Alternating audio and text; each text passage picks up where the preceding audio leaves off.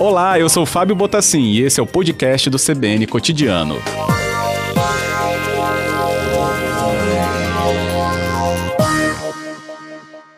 Boa tarde, Denise, bem-vinda. Boa tarde, Fábio Botassin. Boa tarde a todos os ouvintes do CBN Cotidiano. É um prazer estar com vocês. Que bom, eu agradeço também sua presença.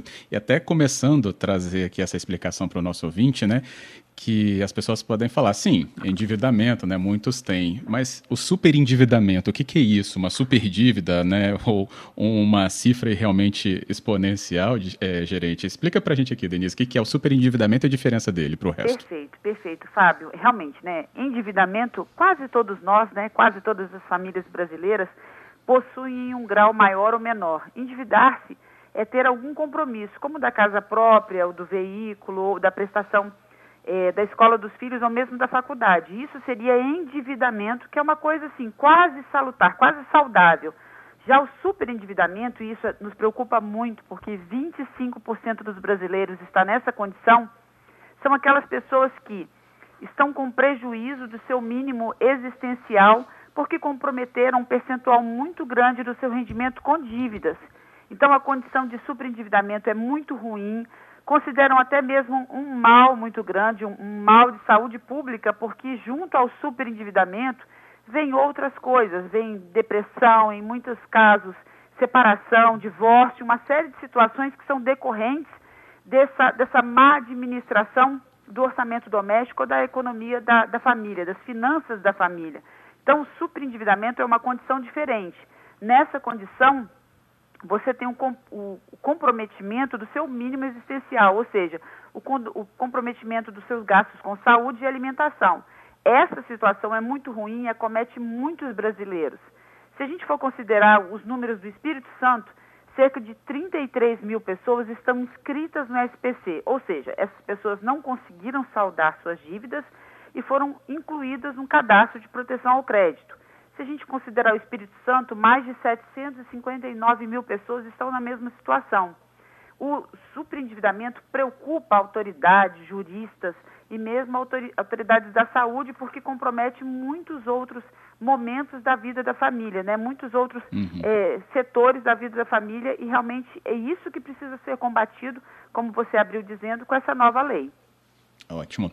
Como que ela funciona, né? Onde, quais, é, onde estão nesses dispositivos, onde eles seriam inseridos para a gente ter né, um efeito prático disso, nessa, né, em toda essa relação que a senhora também traçou aqui para a gente? Isso. Fábio, primeiro a gente precisa deixar claro, porque alguns consumidores estão confusos se a lei foi sancionada. Ainda não, infelizmente, mas nós esperamos muito por ela. Né? Esse projeto de lei foi apresentado no ano de 2012, sob o número 283 foi substituído em 2015 pelo 3.515, já foi, já foi aprovado nas duas casas, né, no, no, na Câmara dos Deputados e também no Senado Federal, a gente está aguardando a sanção do presidente. Então, logo ela aconteça, as relações jurídicas, as relações de consumo, elas vão estar muito modificadas em várias coisas, né? Se a gente considerar, por exemplo, uma publicidade, muitos consumidores, sobretudo idosos, assistem aquela publicidade e veem lá é, juro zero, sabe? Parcela sem juros, uhum. financiamento uhum. sem juros. E são convidados, né? São, são elevados por aquela condição e contratam muitas vezes sem ter a devida orientação sobre o financiamento. Então, a partir da sanção desse novo, dessa nova lei, as empresas estão obrigadas, e obrigadas mesmo, a informar todas as taxas de juros, estão proibidas de veicular publicidade que informe que não existem juros, que não existem taxas, e, de outro modo, além de estarem obrigados a informar uma publicidade mais completa, também estão obrigadas a informar o custo efetivo da operação. Tudo que vai custar aquele empréstimo. Isso não acontece hoje. Eu tenho certeza que um consumidor, sabendo de tudo que ele vai pagar, ele vai pensar duas vezes, porque muitas vezes o consumidor é levado pelo valor da prestação. Tendo uma informação mais clara sobre o valor total, ele vai ficar inibido na hora da, da contratação. Também não poderão acontecer o chamado assédio de consumo. É aquela oferta demasiada que é feita ao nosso idoso e ao nosso aposentado. Você já deve ter ouvido diversas vezes uma pessoa dizer que ela se aposentou numa determinada data e no dia subsequente, no dia seguinte, ela começa a receber ligações. Isso Ou também não antes, né? Não vai poder acontecer. Isso você uhum. relata muito até aí no, no, programa, no seu programa. Você vai poder desistir de um consignado. Não tem aquele prazo de arrependimento do, do artigo 49, onde você Sim. pode desistir de uma compra feita fora do estabelecimento comercial. Você também vai poder desistir de um, de um empréstimo né, financiado que você tenha feito no prazo de até sete dias.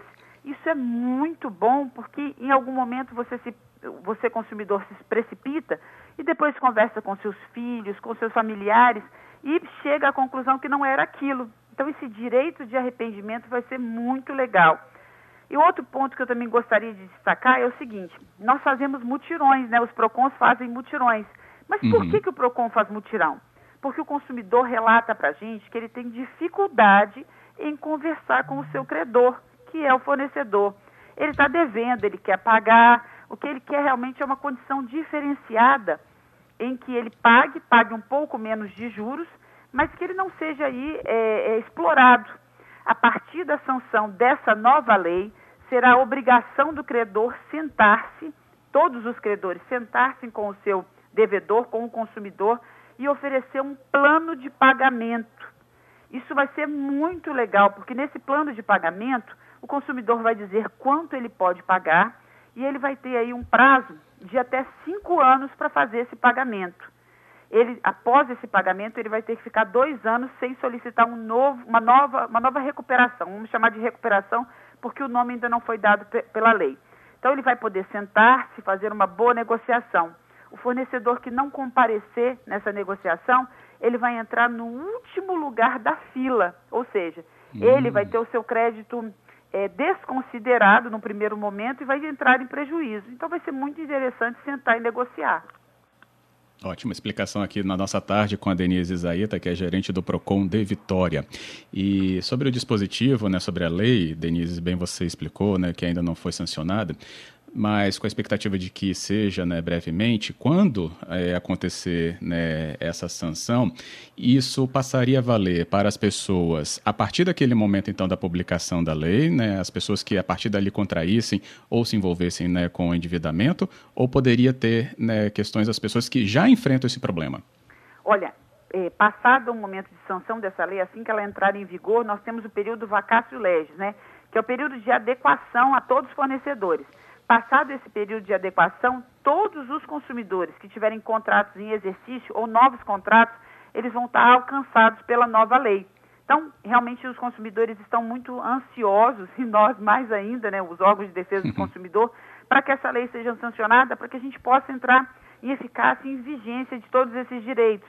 Porque, de fato, a gente. Esse diploma foi muito bem construído, Fábio, muito bem uhum. construído por diversos juristas de todo o país assim, pessoas que entendem de superendividamento, ele foi muito bem construído, a gente espera que ele seja sancionado na sua integralidade, porque vai ser um diploma muito interessante. E, é claro, vai alcançar velhos contratos e novos contratos também.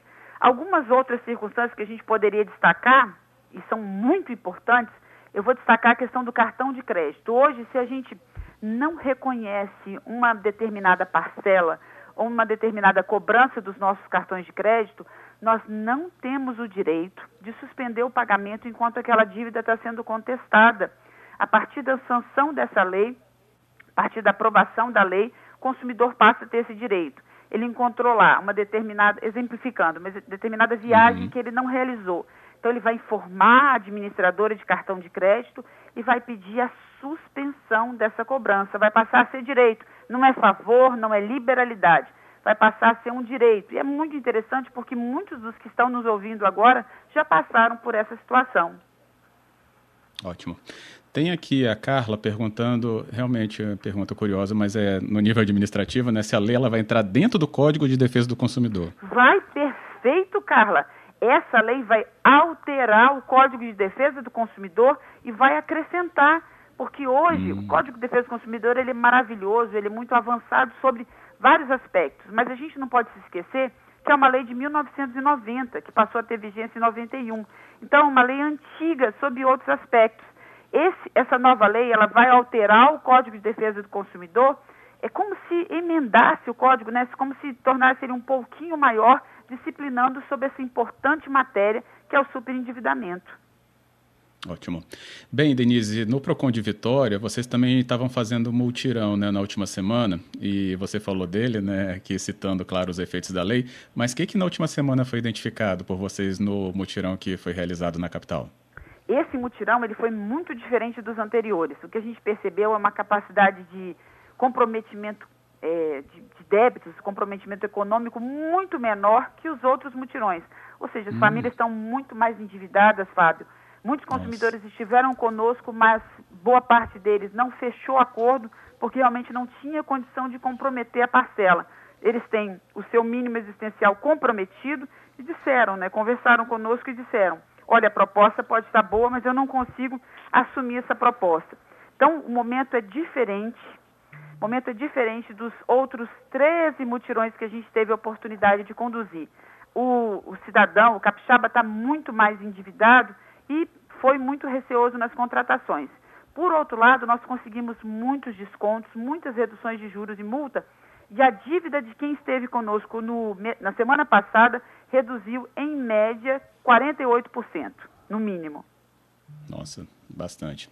Mas esse outro ingrediente que você traz, né, Denise, o comprometimento das pessoas, mesmo com uma negociação vantajosa, né, pelo que se observa pelo lado do consumidor também, é, mesmo assim não conseguir ser assumida, né, se assumir esse compromisso. É realmente um momento muito delicado, assim, dá para perceber, né? Um momento dos mais delicados, né? Foi Nossa. uma semana difícil para o consumidor e para o órgão de defesa do consumidor também. Para o PROCON também foi muito difícil, porque boa parte das famílias relatou, inclusive, perda de entes queridos em razão da hum. pandemia. Então, é uma situação muito, muito difícil. Perda de ente querido, comprometimento, é, perda de renda também, né? E a impossibilidade de comprometer uma nova despesa na sua família. Mas mesmo assim, eles estiveram no PROCON confiam assim na, no, no, evento, né, no mutirão de negociação de dívidas, mas boa parte deles saiu realmente sem efetivar esse acordo. Mas é interessante, mesmo assim, nesse aspecto, Fábio, que o consumidor tenha conhecido é, o órgão de defesa Sim. do consumidor, se não conhecia, e a oportunidade de negociar, que vai passar a ser regra a partir da sanção dessa nova lei. Ótimo. E a gente já muito por dentro com a sua ajuda. Muito obrigado, Denise Zaita, pela conversa aqui na tarde da CBN. Eu que agradeço muitíssimo e coloco o Procon de Vitória super à disposição da CBN e, é claro, de todos os ouvintes. Que ótimo. Bom trabalho, até a próxima. Obrigada. Boa semana. Boa.